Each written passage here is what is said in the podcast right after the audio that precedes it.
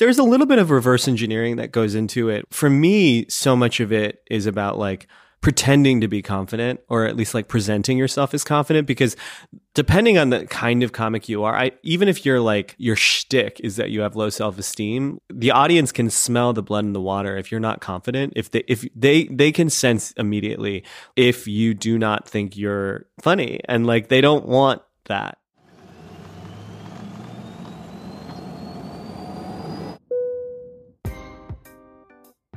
Hello and welcome back to another episode of Airplane Mode. This is your host, Clay Skipper speaking. We couldn't have a season on confidence and not have a conversation with a stand up comic. That job seems extremely nerve wracking, and it seems like it would take a fair amount of confidence to overcome those nerves. So this week we're talking with the professionally funny Joel Kim Booster. If you're familiar with Joel's comedy, or if you know anything about him, or maybe if you follow him on Twitter, you know that in addition to being very funny, he's also very thoughtful and he has led a very interesting life, which he's open about. And so that's most of what we do on this episode. We sort of unpack where he came from, his upbringing, how he got to where he is now. And I think in listening to Joel talk about those experiences and the lessons he's learned along the way, you'll get an understanding and an insight into how he got the confidence to write and perform jokes and get up on stage and, and do stand up comedy in addition to the acting and the other performance work he does. So, in that way, it's one of our more wide ranging conversations. He talks about growing up in a religious family and ultimately leaving that religion, Christianity, behind. He talks about coming out to his parents in high school and how he ended up leaving home. He talks about how growing up gay in high school and middle school comedy and humor was something of, of a defense or coping mechanism for him and how it gave him confidence at a young age. He talks about how, though, even though he's always been comfortable on stage and performing, he's done comedy for about a decade and he's only really felt confident in the last year. And then towards the end, he goes into how the most nerve wracking thing he does in his work is perform comedy sets on gay cruise ships. So, again, sort of all over the place, but I think hearing all of that will give you a good sense of who Joel is and how he got to where he is now and how he got the confidence that he does have now. So here he is, Joel Kim Booster. Joel, what's up? Not much. Thank you for having me. Do you have guests on your podcast? Um sometimes it's more so we have friends who are notable comedians call in and ask for advice themselves. The reason I ask is because I always say, I would have normally said, Joel Kim Booster, welcome to airplane mode. But I just like, I can't, I can't listen to myself say that anymore. And so I'm curious. but now I've done it so many times that I don't know how to not start that way. Yeah, and it, it is like one of those weird things where no one else will ever notice it or feel weird about it, but you can't get it until now. I, I mean, I'm like that with my stand-up sets. Like, there's nobody in most of the crowd who has heard 99% of the jokes, but because I've said it a thousand times, like I feel like I need to change it just a little bit. And uh, usually it will probably make the joke worse doing that for an audience who's never heard the original. So I totally understand that impulse. As someone who has never done comedy and is clearly not very imaginative, that had never occurred to me before you hit you find it you find like the the joke that has the you know 98% success rate and then you dismantle it because you're like surely like they can tell that I've said this the same way for the last, you know, six months and you, got to change it. But some, most of the time, it, it usually just ends up making it slightly more convoluted in some way that it didn't need to be. What's the worst you've ever bombed? the worst I've ever bombed was right after I started headlining clubs in like late summer 2016. I did this comedy club in Phoenix and it was a couple weeks before the election and it was it was just like a full nightmare. It was I think I did like 8 shows that week. 8 like didn't eat shit for the entire hour, but it was not a fun experience. I mean, it was just a lot of conservative white people and who were older who just like weren't really interested in any of the things that I had to say. I I, I will say additionally like two things stick out to me about that week. One is the guy who featured for me, and this was like right, right, really close to the election. His closer involved getting the audience to chant "Lock her up." Wow! And then I had to go on stage right after that, and like I'm not an especially overtly political comedian, but I think like people can pretty much glean from the context of my jokes which way I was leaning. So there was like that barrier, and then that was also the week, and this actually ended up being like the best show that I had that week, but um a woman yelled out in the middle of the set that like if I'd have been breastfed, I wouldn't have been gay, which ended up like being turned into a pretty funny bit. And it was also like talking, I ended up talking to her for like 20 minutes before they kicked her out.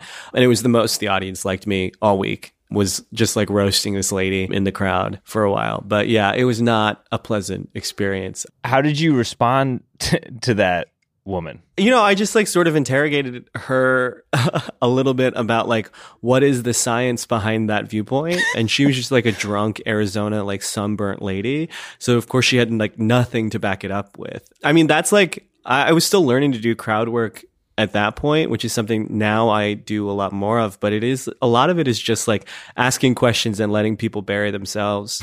and um, she definitely did that in spades. Imagine if she'd come back with some hard science on that. I mean, yeah, that's the other thing. Like sometimes people come back when you ask them those questions and you ask them the question because you think they won't have a good answer. And when they do, it makes it all the better. She did not. Totally. Unfortunately. Some would say fortunately for mankind, but Yeah. unfortunately for for the chemistry of your show. How so this was 2016, so how early on were you in your comedy career? I started in 2011. So Okay. I was only about like four and a half, five years deep at that point. I just would assume that doing stand up would help your overall confidence because it just seems again to me as an outsider like a very scary thing. So how has stand up affected your confidence? Maybe it hasn't at all, but I'm just like that's my impression. Yeah, I mean, I'm not sure that it has ultimately. I, there's a little bit of reverse engineering that goes into it. For me, so much of it is about like pretending to be confident or at least like presenting yourself as confident because depending on the kind of comic you are, I even if you're like your shtick is that you have low self esteem, the audience can smell the blood in the water if you're not confident. If they if they they can sense immediately if you do not think you're funny and like they don't want that you know? Like audiences are pretty in tune with that kind of energy. And so it was a lot a lot of stand up especially when i was like early days like going up at open mics where like nobody gave a shit about what you were talking about you really do have to like bring that energy on stage with you. And then slowly over time i guess it sort of maybe like reverse engineered itself uh, and i you know became more confident just by virtue of that. I generally probably thrive better with lower expectations than than higher ones. Like i find myself less confident if it is like my show in New York, like where, you know, my people are or San Francisco or whatever, like it feels like the stakes are higher in that situation than like being in, you know, Branson, Missouri and like going up to a packed crowd of people who who have never heard of me before. It's a little bit more fun to like watch people figure me out live, at least for me, than it is. It's definitely like the stakes feel lower in some ways. That's really interesting. I was because I was to ask, yeah, like as you get higher profile, how that affects your confidence because it does feel like it, it sets a new standard that you then have to keep either meeting or jumping above. Yeah, I mean the thing is, is like it's as old as time. At least it, for comedians, uh, and I think for real people too, is that like you get on TV and you stop doing stand up, but you still tour stand up, and then you become bad at stand up, and it's like the one thing. It's the thing that got you there in the first place, and that is like my greatest fear. Like that's been my fear this last year of touring for sure. Is that I put so much pressure on myself. You know, like people are really supportive and like fans of like that first Comedy Central special and like some of my early shit. And then, you know, suddenly I'm drawing crowds because of other stuff that's not related to stand up. And I don't want to be that guy where they're like, oh, he used to be good, but he's clearly not going up a lot anymore.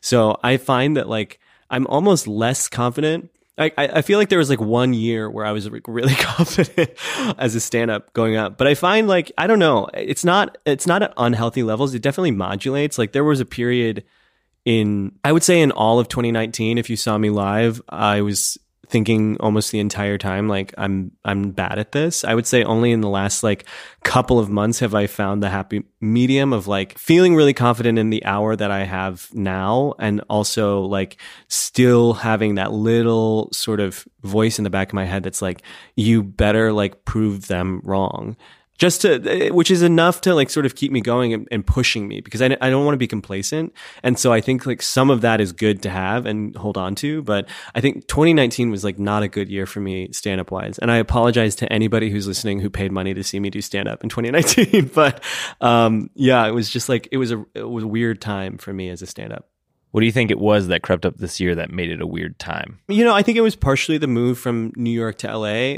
When I was living in New York, you know, for five years, like you can go up two to three times a night in New York. And like for me as a as a stand up, that's how I write. Like I don't sit down in a coffee shop somewhere and like, oh, like what am I going to write a joke about today and then write it word for word and then try it out on stage later that night. Like mostly it stems from a place of like this is a funny premise. Like, I, I want to talk about cat cafes and like my experience at a cat cafe. And I don't really go in with like any sort of roadmap beyond that. I sort of just like talk about that. That's really easy to do when you are in New York and you're going up at bar shows and club shows like two to three times a night because uh, you're trying it out three times in a night. Whereas in LA, there's like less stage time. The stage time you do get there's always like somebody in the audience. There's always some industry in the audience. You're like, oh fuck, I should probably impress this person. Or you're like, I'm less inclined to do new shit because like I, I want to like impress these people and uh, you're going up less. And when you're going up less, like, you know, going up in New York and like having a brick of a joke, like one minute of silence because you're trying something new, it like doesn't feel that important because you're on to the next show and then it'll work there, you know? But in LA, because you're, I, I'm lucky to go up. Like last week, I went up once every night and and that felt like a, a fucking miracle because uh, you know it's it's a little bit harder to come by and it's all spread out. It's just like the logistics are different as a stand up in LA and so my writing capacity was like slightly blunted in last year because I was shooting a show, I was shooting a couple shows, I was like busy doing all these other side projects and stand up was like still and I wanted to can like continue to be sort of a centerpiece of my career, but it, it definitely I definitely didn't feel confident. It definitely felt more like I was like faking it through a lot of those moments until close to the end of the year. And you got it back now? Uh yeah. I mean, I it, it it's a it's definitely comes in waves, you know. But I'll, and I'll be frank too. Like I tried to sell a special in 2019, and like it didn't happen. And you know, it's funny because like my reps were sort of like, you know, and th- this is their job to say shit like this, where it's like, well, you know, the show, the NBC show hasn't come out yet. Like, wait until that happens, then we'll be able to sell it. And that really pissed me off because I was like, well, no, I don't want to sell a shitty special just because I'm successful from something else. Like I want the special to be good. And I had like a real like come to Jesus moment like in the middle of that year where I was like, well, fuck, like, should I even be doing this? Like, cause I've had people tell me since I started that like, oh, you're just like one of those guys who like wants to get in a writer's room. Like stand up is just a means to an end. Like you're going to get an acting job and then immediately quit stand up. And like that, I think is like something I've been trying to buck for the like the 10 years that I've been doing stand up. And so I had a moment last year where I was like, well, fuck, like maybe they were right. Like maybe I should just like take my fucking cushy network acting job and then be happy with that and, and not have to do this anymore. Because sometimes like stand up is exhausting. It's like I work a full day in a writer's room and then I, the last thing I want to do is fucking drive to Santa Monica so I can do 10 minutes at a fucking chucklehead. Like that's not like glamorous to me, but I do it because I like it and it's more fulfilling than anything else that I do. How confident were you like i'm curious to get into your confidence growing up because i think it would be fair you've talked about a fair amount in your comedy. You, yeah. you had a fairly interesting childhood and upbringing. And so i'm curious how confident you were as a kid or how you discovered your confidence. It's interesting like i don't remember necessarily having like low self-esteem or not being confident as a kid but there was definitely stuff like i would avoid and i still i have a pretty avoidant personality about stuff. Like I'm pretty honest about like the shit that I'm not good at and I would rather just not do it. Like I'm a pretty competitive kid and so as soon as I figure out that there's like somebody better than me, like my options are get better than them or not do it. And like that's not necessarily healthy, but like I mean growing up I loved video games I, I just remember like getting Zelda as a kid and like loving it. And then my brother getting, being so much better at it than I was. And then being like, all right, well, I'm out. Like, and I just stopped playing, uh-huh. you know? And like, that was like not necessarily like the greatest attitude to have, but it definitely made me like really fucking good at the stuff that I was good at. Like, my brother was a slow reader. Sorry, Sam, if you're listening to this. I still remember the first like non picture book I read. I read Matilda in like a full day. And I remember my mom like freaking out and being like, this is like, that's crazy. I was like seven. I remember everyone in my family being like, that's so impressive. And I was like, okay, I guess I'm going to be a reader. And like, it really was like, I'm not sure what came first, like the love of reading or just knowing that that was like going to be a part of my personality because I was good at it. Well, I love the idea of like confidence as a, as just going towards the things you're good at. it's sort of like a self selecting. So, to that point, when did you know you were funny? That's like a tough question. That's like always like the question I think people ask comedians. And for me, it's like hard to gauge. I remember like making my family laugh when I was a kid. through like very like burping, you know, like I remember I could like fucking, you know, house food and then burp. And then like when you're young, people think that's cute. But then that's like cuteness laughing, you know? And then like your group of like boyfriends when you're in junior high and you watch Monty Python or fucking Austin Powers and you just like repeat lines to each other and that makes people laugh. And like I don't know when it was that I started of my own like personality like making people laugh. I mean, the other thing is is like as a gay kid, especially in high school and junior high and like as somebody who like found it very difficult to hide the fact that they were gay or at least like culturally reads as gay to most people you can't hide. And so like you have two options which is like turn it down to zero and completely disappear in social situations or like sort of lean into it and just like be funny and then Yeah. you know that confuses people a little bit more like you know people are not focused so much on on the differences they're they're like oh he's the funny guy that is where that this, this sort of very damaging stereotype that all gay men are funny i think it comes from is that we all sort of found that defense mechanism you know like those are Oh, your wow. choices you Yeah. either like pass as straight and are fine and like get to come out whenever the fuck you want or you gotta like completely like blend in with the background or stand out as comedian. And and that's what i did like in high school a lot was like you know i found it very easy to redirect attention from myself if i was like being funny or like being mean uh, which is like a lot of comedy in high school is is just sort of like redirecting focus on somebody else being fucking weird. Yeah, yeah, just constant roasting. yeah You you brought up high school. I you know when I was reading, I think it was a maybe a Vulture interview, but I was reading uh, an interview you did, and you mentioned how you came out of the closet, drank, and smoked weed for the first time in like the same month or the same week. Yeah, same same month definitely. I'm not sure if it was the same week, but What the hell was that week like or that month?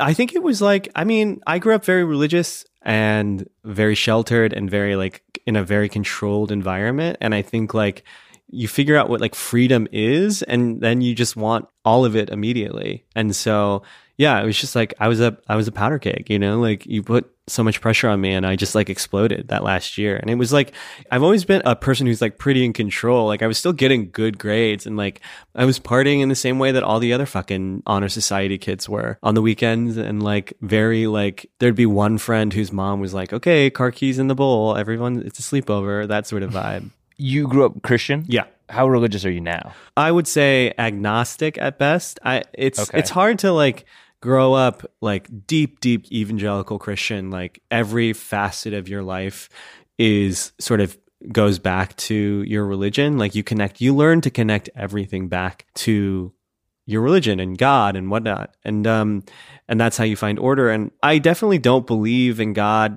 traditionally in the way that I grew up believing in God but it is hard to I think completely deprogram yourself from looking at the world that way. I actually was just saying this the other day. Like astrology has been around for a long, long, long, long time, but it definitely does feel like it's having a moment in the last like five years or so. And I think that's because my generation is like the least religious generation of Americans that have come up in a long time. And I, but I do think that like, it's a way to find order and meaning and like we're just looking for that that in a way that doesn't feel oppressive and and astrology just sort of fits that bill in a weird way for a lot of people. They're just like filling that hole that jesus left with you know Chani Nicholas and and co-star. That's so interesting you say that because it's technically our second season of this podcast, which is not a thing. Like podcasts don't really do seasons unless they're like true crime podcasts. right yeah But we theme this season confidence, and I was actually thinking for the third season if we should do something on like faith or religion. Yeah. because I, ju- I I agree with you. I think it is.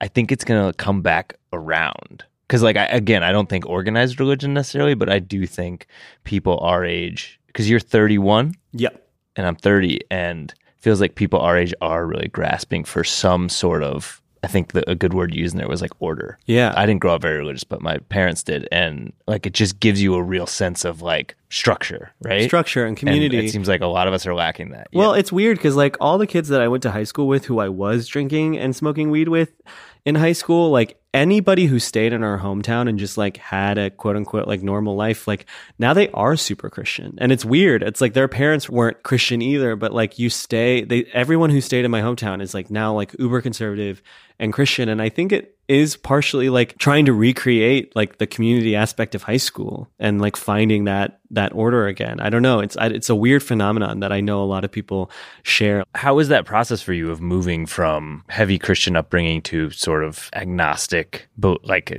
agnosticism as as you are now? Like that, it just seems to me again as an outsider like a disruptive process. Yeah, I mean, it was really disruptive. It was a really like huge paradigm shift for me, and like psychologically, like, you know, I think I like at the time was like, yeah, this is great. It's, it felt freeing in a lot of ways, but it definitely was a mind fuck in a lot of others. And it took me a long time to like sort of reconcile what happened. I, I would say like I was out in high school when I was like 16 for like a year before I came out to my parents or my parents found out I was gay rather because I didn't really come out to them. But like like I fully for that year like definitely thought I was going to hell. Like I I definitely had a lot of like, well, I'm going to hell. I might as well just like live my life like in a way that I want until then. And that's like not a healthy way for a teenager to live their lives. It was definitely took a long, long time to sort of like deprogram that part of my brain. And um, my best friend in high school and now and and to this day is um, her dad was the Methodist pastor in our town um, very progressive guy, and he like was very gung ho. Like her parents basically were the ones who were like, "Hey, by the way, like hell doesn't exist.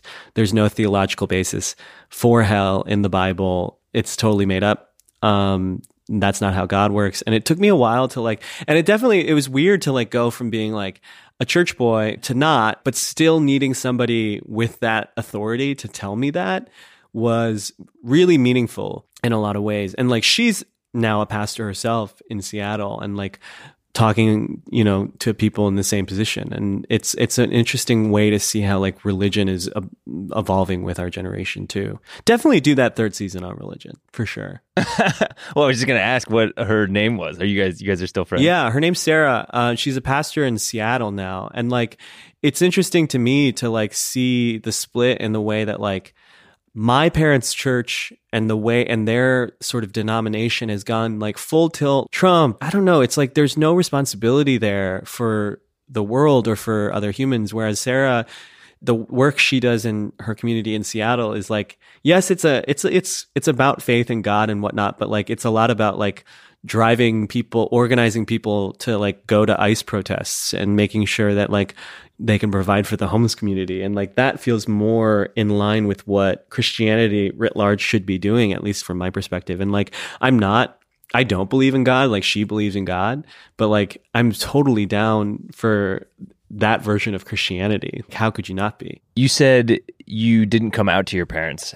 Uh, how did they find out? They read my journal very famously. This is a big part of my my my act for a while was that situation. But yeah, they basically just like took a peek at the old journal uh, after I'd been out for a year and uh, read all about the aforementioned like drinking and smoking and, and sex and all the other stuff that I was getting into that I was keeping hidden from them. I mean, I like bought a car without them knowing and parked it down the street so they didn't know about it.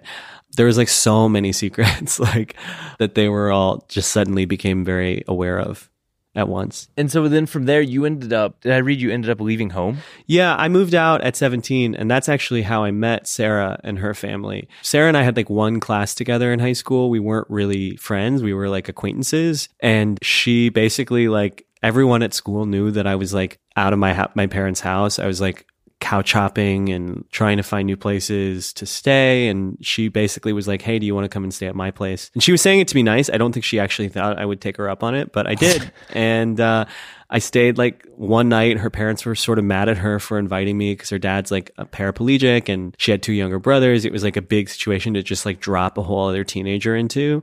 Um, but they like talked to me that night and they were like, Hey, come back for dinner tomorrow.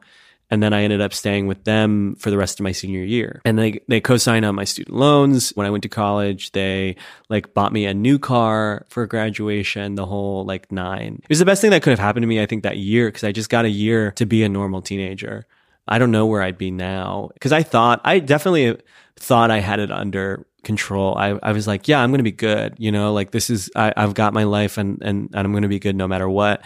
But it definitely, I don't know. I, I think I would have spun out way sooner if I didn't have that year to just like have a stabilizing presence who told me I was okay and like affirmed that like I wasn't going to hell and that like it was cool to be who I was. As corny as that sounds. It's, it's, it's amazing. It's beautiful. What did you think you would be at that point? I I thought you know I always wanted to be an actor. It's it's sort of like since I was like a little kid, I knew I wanted to be an actor. Uh, and then I think like for one brief stint in like early high school, middle school, I thought I'd be a youth pastor because I thought that would be like a a sensible sort of uh, middle ground between my faith and and being an actor. Um, and then like once I was in high school and out and like being a youth pastor was definitely not in the cards anymore. It definitely turned back to being an actor. And I think like I thought I'd be a theater actor for a while. I thought that felt reasonable. I never in a million years thought I'd be on TV in any capacity. I didn't think I'd that's how I'd make my money. Um, but yeah, and that's what I went to school for. I went to theater school, just like thinking I'd have like a pretty modest career. I don't know. Did you come to the stage naturally? Were you like, were you ready? Were you confident in that first role, or how'd that shake out? Yeah, I don't remember. I have never functionally had stage fright. Like, I can't remember a time I've ever been like super nervous to perform. Wow. I definitely like playing sports was always like I, I would make me nervous outside of like practice. Okay. Like I always did way better in practice than I did like at actual games. But I can't remember ever like f- being that afraid to like act or perform. So, but but sometimes like performing for sports, you'd get Yeah, well, I think it's like it's the same thing with like video games. Like I'm not good at sports, and so like it like uh I knew I was good at this other thing, and so like it didn't like make me nervous to do it. I mean, I like when I was in musicals and I had to sing. Like I'm an okay singer, but it's definitely not like a skill. Like it's definitely doesn't come super naturally to me. So I, I guess I would get a little nervous before I'd have to do that. But even that, like I would do that's sort of the reverse of of basketball for me is like I would like do terribly in the rehearsals, but then like once you get an audience, you sort of like fi- I uh, figured out how to make it work no matter what. When was the last time you can remember being like super nervous? I, I perform on a lot of cruise ships and uh, specifically like gay cruise ships, and those shows make me more nervous than anything. Like I still get really nervous doing those shows. Even like I just did one in January, and I got nervous every single time I, I- before I would go on stage. Wow, I have so many questions here. How did you end up performing on cruise ships? Uh, well, like cruise ships are like an old school way for stand-ups to make money. It's not a lot of money, and I started doing it like two years ago. Like definitely after I had been working for a while, but I got this offer to do it, and like I don't know, like the second time I ever did stand-up in Chicago was for a stand-up contest, and the person who won the contest would get to open for this comedian Brad Loekle, who was a New York-based person who's now LA based. And he's a gay comedian and he's been doing this for a million years and he's amazing. And I won that contest and I got to open for him in Chicago. And I just remember after the show, like tons of people coming up to him and being like, Oh my God, we love you from the cruises. Like, are you doing this next cruise? Blah, blah, blah. And like half the audience was that. And then flash forward almost like, almost 10 years later, like probably like eight years later, I get this offer to do this cruise and I, I DM'd him and I was like, Hey, should I do this? And he's like, Oh yeah, that's the same cruise that I'm doing. And like, he still do, does them. And like, he's like, they're a blast. Do it wow. and I did it.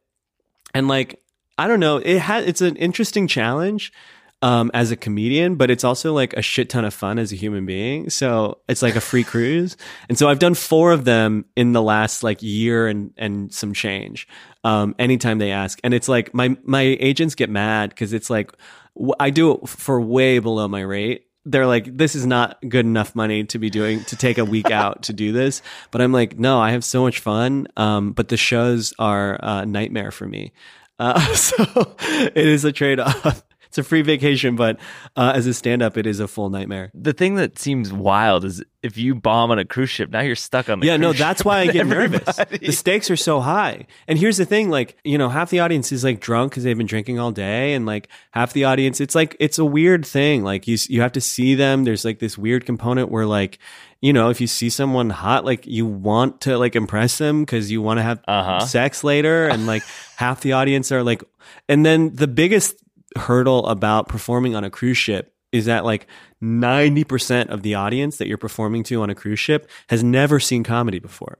like the, the the least comedy literate audience you'll ever perform for is it's it's interest it's a great time to be a stand up right now because you can do really complicated really interesting shit on the road even even in like smaller towns because like most people are like who are going to comedy clubs are like comedy nerds and they like they know their shit. They know their comedy and like they're not going to laugh at some low hanging fruit like basic ass joke because they've heard it you know? Whereas it's sort of the reverse on the cruises where like sometimes they just want to hear a good old fashioned like accent joke making fun of somebody's accent you know? Like they don't want to you know they don't want to like it's it's you can't get too complicated because they're drunk and they're you know they're not used to seeing comedy. So you sort of have to like remember that you're the first comedian they've ever seen and that can be challenging you brought up wanting to have sex with someone in the crowd in there, which brings me to a question I'd wanted to ask you because you talk a lot about dating in your Yeah. comedy. And I'm curious how dating has maybe altered or changed your confidence. it's so funny uh, because I definitely wouldn't even say I talk about dating so much anymore as I do just about sex because I don't really date anymore. I'm just mostly having sex these days. Okay. Are you asking like has stand up made me more confident as like a person like out there in the sort of dating sex pool or are you asking a different question? Well, that's a better question than I think what I originally asked it. So uh, let's go with that. No, I don't think so. Uh, it def- uh, like again, it is sort of like this weird reverse engineering thing where I've talked about this before, but like I would say like the first five years of my career, like I felt bad about myself, and like that was like the era of the sad sack stand up. You know, like it's it's it, I, to say it's even an era that's like it's over is is wrong. Like that's still like a pretty well worn territory for a lot of stand ups of like, oh God, like look at me, uh, I can't get a girlfriend, and I'm sad because I'm you know blah blah blah. I look like shit. That was my model, and that was what I I felt, and so I just did that kind of comedy for the first five years, and it just felt like less and less interesting territory to mine and it felt funnier to me to like go out as someone who looked like I did and um, be like no I'm great and you guys are lucky that I'm standing here. And that again like you're setting a, the challenge difficulty to a higher level to get an audience to stay on your side in that case. And it's more interesting. I don't know like sympathy is like fine. Like you want i see a lot of comedians like who go for that angle. Like oh i just broke up with my girlfriend and you know like now i'm sad and like there's a lot of comedy to be mined from that for sure but like it definitely uh felt less interesting to me as like time went on Yeah, the dating question was a little bit of an incomplete thought, but I was just sort of trying to think out loud since we're around the same age of like, are the generation of dating apps? It's just, I, you know, I'm in a relationship now, but I, I've just always found that it can fluctuate between making you feel a lot more confident because you're like sort of talking to a lot more people. But there's also like the, the flip side of it, which is just, it seems like everyone is on this carousel. And I can find that like kind of depressing or existentially despairing in some way too, you know? I, I've definitely cut down on my app usage in the last year and a half or so. I don't get on it so much. A because like for a couple of reasons, but it definitely like I've realized in the last like year and a half that I test better in the room than I do over an app, if that makes sense. Like I, I find that like I'm a I'm an attractive guy, like sure, but I can hook up with hotter people if I am like out there in real life than like the kind of people that I get responses from on the apps just based on my pictures alone. Like there is like an intangible set like I do think that like for me it matters. And like some people are maybe like on paper can just like pull in everybody, but like I definitely need that extra oomph uh that like whatever I bring to the table like when I'm actually there in real life uh, makes all the difference for me. So I tend to like stay off cuz like sometimes you look i don't know man. Like i don't like that tinder added that feature where you can look at the people who've swiped right on you. Like that is not god did not intend us to see that information um because it's real dark. Like you look at the people who have already swiped right on you and you're like these are the people that have swiped right on me. It's a it's a real mirror that you don't want to look into. Oh, wow. and so it's like made me feel actively bad. And then the apps for me right now are like weird because like I, I wouldn't consider myself like a famous person by any means, but I do think like when you narrow it down to just like gay people, it's definitely, you know, there aren't a ton of of like touring gay comedians. So you, if you're looking for one of those, you might be more like inclined to know who I am. And so it's a weirder space to be in because like either sometimes people will like lead with that and they'll be like, Hey, I really like your work. And then I'm, I've, I'm, I'm like, Oh, thank you. And then they're like, they try to continue it and it's like, oh, I don't really want to have sex with you and I don't want to have to feel like I have to now. Or they'll send you 15 messages in a row that you don't respond to. And then they're like, well, I used to be a fan, but apparently you suck. And it's like, well, Oh, this yeah. feels like entrapment. now. Totally. Oh man. And then like over Christmas, the last time I did use the apps, I was like over Christmas because I was bored, and then uh, literally all of my nudes got posted all over the internet. So now I'm like, I've, I'm not allowed. Like I can't do it anymore. Wait, really? I did not know that. Yeah. Wow. Yeah, and it's like I'm, I'm like mad, but not also like I'm a, a I'm a man, so it's like a different thing, and Totally. b like all the reviews were good, so I can't be that mad about it, and like. I think they're all down now. I think my lawyers like took care of it, but it was so funny because my manager, I told him immediately, and he was like, branding wise, like it's not going to hurt your career Oh my like, god. at all. Like it's sort of like in line with what people would expect, I guess. So it wasn't like a huge drama moment, but I was like, man, I had no idea how often I was getting catfished on Grindr.